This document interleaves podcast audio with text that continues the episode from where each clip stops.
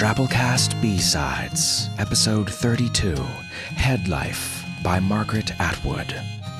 Margaret Atwood, whose work has been published in over 35 countries, is the author of more than 40 books of fiction, poetry, and critical essays.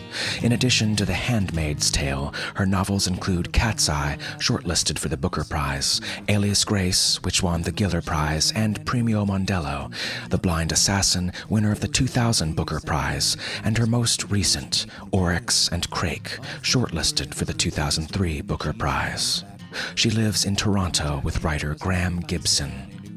So without further ado, we bring you Headlife by Margaret Atwood. Out 3 days when I heard her break the waves with a crash from a thundering tail. Off the starboard bow there was a humpback cow. Get the milkman ready to sail.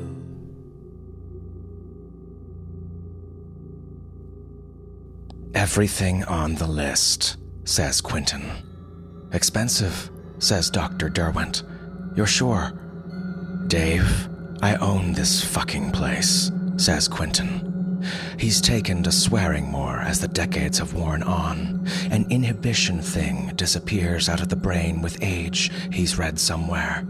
Angry old men capering around in their institutional PJs, dribbling pee and yelling at the nurses. That won't be me. So, everything, says Dr. Derwent, smiling his unctuous ass-kissing smile. He seems nervous. Hope he's not on drugs. Wouldn't want those pricey fingers to slip. I told you, says Quentin irritably. We went over it point by point. I said everything. I suggest you read the contract, says Dr. Derwent, smiling like a half-dead newt. Susie read it, says Quentin. I pay her to read shit like that. Anyways, I wrote the fucking contract in the first place, remember? And I already signed it. He pays Susie for other stuff, too. She's added a whole new dimension to the personal assistant job description. But no need to go into that with Dr. Dave. He resists the impulse to add, "You stupid dipshit." He's seen the lecherous bloodsucker planting his hand on Susie's mercenary, gold-digging, bee-shaped rump. And worse, he's seen how she responds. The wet lips, the boob-heaving exhale, the butt arched up like a cat's. A sequence of moves he knows intimately. She might as well be wearing a t-shirt that says, "I'm in heat." Though, for him, she was most likely faking it. They think they're unseen, but I notice every fucking thing. I didn't get where I am without noticing. I'll settle scores with Susie as well, once I make my comeback. With my new 8-incher and never a limp moment, no pills or injections needed ever again, she won't know whether to scream stop or more. She'll be terminally fucked in all senses of the word, and then I'll toss her out. Sniveling and cringing, shuddering and begging and oh, pleasing, naked onto the street. That would be a 5-star vision. No more pitying looks, no more pretend orgasms from her, nor from her successors. Her many, many successors. Praise the Lord, as my mother would have said, the hypocritical old baby torturer. Though Quentin himself wasn't in the habit of praising anyone.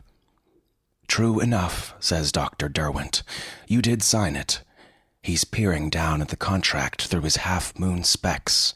Probably thinks they make him look distinguished, though a bun-faced nerd like him would never get halfway there. You need bone structure for that, character, hewn granite, like Quentin, for instance. One more thing, says Quentin. I already told you this, but double-checking.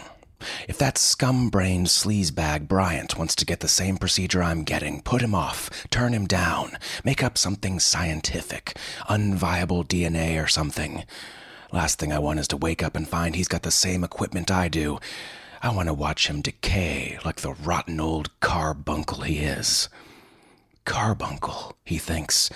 File that for future use. Bryant, you old carbuncle. He has a daydream that incorporates this feature. Sid Bryant, carbuncular owner of the only rival to Hither LTD, the global communications network Quentin built from scratch. Sid Bryant, whining and pleading, "Let me in," as his sad old buns droop, and his spine question marks, and his cells shrivel up, and his teeth turn to yellowing rubble. But no dice, because Quentin owns the Medea Clinic and every single one of its patents, starting from the days when they were growing hearts and kidneys with your own cells seeded into matrices, right up to the layer at a time full body replacement they're doing now. And he's sitting on those patents. He's not licensing no matter what he's offered. Which means that right here is the only place in the world you can get this stuff done. The private rooms are crammed with movie stars, rock legends, aging politicians, and they'll pay through the nose, their old noses and the new rejuvenated ones that will grow on them soon from the inside out. Plastic surgery isn't even a pale shadow of what's on offer at the Medea.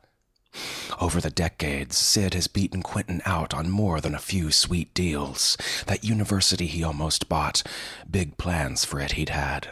A couple of hospitals, mega social network and software company, gambling paradise in Vegas, at least 3 offshore money launderette establishments. Far too many deals not to generate suspicion. Quentin would have a universe-crushing eureka. He'd see the huge potential in some whiz kid's pathetic little startup, but by the time he got there, Sid would have scooped it up. He wonders who in his own outfit are the traitors, tipping Sid off. Once he gets his new body and has his old energy back, he'll dig down, he'll uncover them all, and throw them to the crocodiles. He'll hack their emails, ruin their reputations, drag them through the dirt. He likes picturing that. But even more, he likes picturing Sid drooling in some retirement home, just sane enough to recognize Quentin, attached to the 25-year-old weightlifter's body, soon to be melded with his head. In some of his more extreme fantasies, he watches his new muscles rippling in the mirror like boa constrictors, then leaps out the window and soars from rooftop to rooftop like those ultra-fit Chinese guys in the movies, the what's-it movies, the words at the edge of his brain. Anyway, like that. Then he'll swing in through some girl's window just as she's slipping into her peekaboo ruffles. Maybe hair will sprout from him like a werewolf, and he'll lose all control and growl and rip and plunge and guzzle, and blood and flesh will... Violent. Criminal. Gucky. Surely he could never go that far. He's not a total sicko. But what the fuck? No harm done. It's only in the head. Just a couple of months, they'd told him. 9 on the outside. He'd put his deputies in charge for that period. They're more than capable of running things, towing the bottom line till he gets back. So he'll go to sleep, drift around in dreamland, slipping on a new body in the process. And after a while, when that body begins to wear out, he'll get another. And then another. Why isn't that immortality? "So, you're ready?" says Dr. Derwent, breaking into Quentin's reverie. "No second thoughts?" "Never readier," says Quentin. Pathetic loser, Derwent the drudge, doing procedures all day that he can't afford himself. "Good," says Dr. Derwent. He pats Quentin's bony shoulder. "We'll have that old head of yours off in a jiffy. You won't feel a thing. And then, when you wake up, everything on the list." "I can hardly fucking wait," says Quentin. Which is true. Quentin opens his eyes. He has total recall, checking in at the Medea Clinic, the gourmet meal the night before, though he needs to speak to someone about the stuffed capon. His last hours awake, dictating arrangements. Then Dave Derwent's face leaning over him as he went under the anesthetic, the light glittering on his half-moon glasses. Susie had been there, too, at the last moment, just before he faded, leaning over him so he got a worm's-eye view of her luscious double-peach cleavage. She'd done that on purpose. "Sweet dreams, and see you soon," she'd breathed at him with her pouty pink collagen-inflated lips. She wasn't a nurse or anything medical. Who'd let her in? No matter. He'll find out everything now. Up in the morning, hot on the job, goodbye to care, flex the muscles, both mental and physical, and begin the pleasurable business of ferreting out his enemies and those less than loyal than they should have been, and destroying them. He lifts his new right hand so he can admire it. No wrinkly skin, no bulging veins, no old fart tendons. But nothing happens. Maybe there's something that had to wear off, some anesthetic or other. He tries to turn his head. Nothing happens. He seems to be looking through glass. "He's awake," says a voice. A woman's face moves into view. Susie. But Susie enhanced in subtle ways, Susie beyond cheap labor, Susie glorified. She's traded Dr. Derwent for a few procedures, looks like. One guess as to the currency, the slut. "Hi there, Quinty," she says. "Having fun yet?" Her smile says, "Because I am." "What's going on?" says Quentin. His voice is slurred and thick, but at least his mouth works, and his ears. "Where's my new body?" Dave Derwent moves into his field of vision. He, too, looks different. That bun-face roundness is gone. He's more sculpted, distinguished even. "Hello, sir," he says. "That's better," thinks Quentin. He's sadly in need of some deference. "Don't tell me you fucking fucked up," he says. "You fuckwit." "The contract covered this eventuality," says Dr. Derwent. "Your head's been assigned." "What do you mean, assigned?" barks Quentin. At least he can still bark. "You can't assign someone's head." "You wrote that clause yourself, remember?" says Susie. She's suppressing a giggle. "You wrote the whole contract yourself." She's bubbling with merriment. Quentin feels like decking her. "In the eventuality that the Medea Clinic is sold, any unprocessed clients are assigned for fulfillment to the new owner," says Dr. Derwent. "And as it turns out, in the interest of the bottom line, the Medea Clinic has indeed been sold." He's smirking openly now. He slips his arm around Susie's shoulder. "And it's been renamed," says Susie, "in the interest of the bottom line." An actual giggle this time. "We knew it would be more profitable this way. More than growing new bodies, we just stored heads away until we had enough famous people for the grand opening." "It's now called the Head Slave Reruns Gallery," says Dr. Derwent. "Catchy name. We did focus groups. Very memorable. High scores on the curiosity quotient. It's a branch of Bryant Entertainment. People pay top dollar to come and see the inner lives of their favorite..." "I don't believe this," says Quentin. "You can't turn me into a freak show. Anyway, who'd pay to look at a bunch of cut-off heads? This is a joke. I'm not awake." "Oh, it's much more than the heads," says Dr. Derwent. "It's hardly a living waxworks. Biographies, gossip sites, reality TV, they're all obsolete. With our patented blend of neurology and technology, we can activate any memory or imagined scene or even dream you've ever had, and then we can project the images onto a viewing screen. Sound is included." "But that's... Call my lawyer," says Quentin. He can hear the futility in his own voice. "None of this is precluded by the terms of the contract," says Dr. Derwent.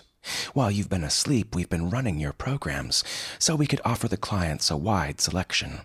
My favorite is the one where you screw me with your new big dick.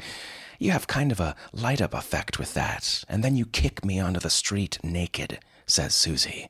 "Actually, it's kind of a turn-on." "It has been popular with the generic public," says Dr. Derwent. "They find it very amusing. I myself relish the sequence in which you humiliate me in front of my peers and then fire me. I've played that several times. That werewolf episode is in very heavy demand as well, and we can up the price now that you're awake. The fans love it, and when the head slave has to watch, too, it's... Sid Bryant likes the one where he's a driveling, senile old guy in a retirement home, and you come visit and then abuse him," says Susie. "He laughs a lot when you call him a carbuncle. He's ordered a clip of that so he can have it on the video art screen at his office." The two of them smile at him happily. Then they kiss, a lingering, smoldering, hormone-sodden kiss. Nothing faked about it. Susie presses herself against Derwent's lab-coated, discreetly logoed torso. She utters a soft moan. Quentin feels himself writhing in pain, even though he has nothing left to writhe with. "Want a demonstration?" says Dr. Derwent. "Of the system. It's really remarkable. Very high-def images. You can watch the screen right along with the viewers. But you don't have to, because the exact same thing is playing in your head." "Even if you close your eyes," says Susie. "Maybe Quinty would like to see the one where he beats up his first wife. The umbrella whippy accessory is totally weird. It's kind of a rape thing, too, though that part doesn't go too well. But there's some good lines, aren't there, darling?" She nibbles Derwent's ear. "You couldn't make this stuff up."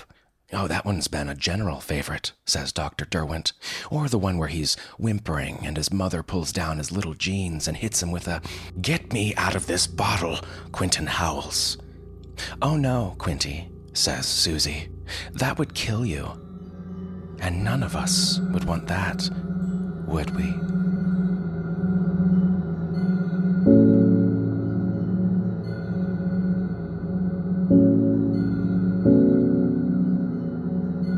This story was brought to you by Drabblecast Productions.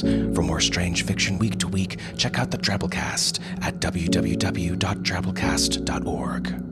And this Halloween, weirdos, don't forget to keep your head on straight. Yeah.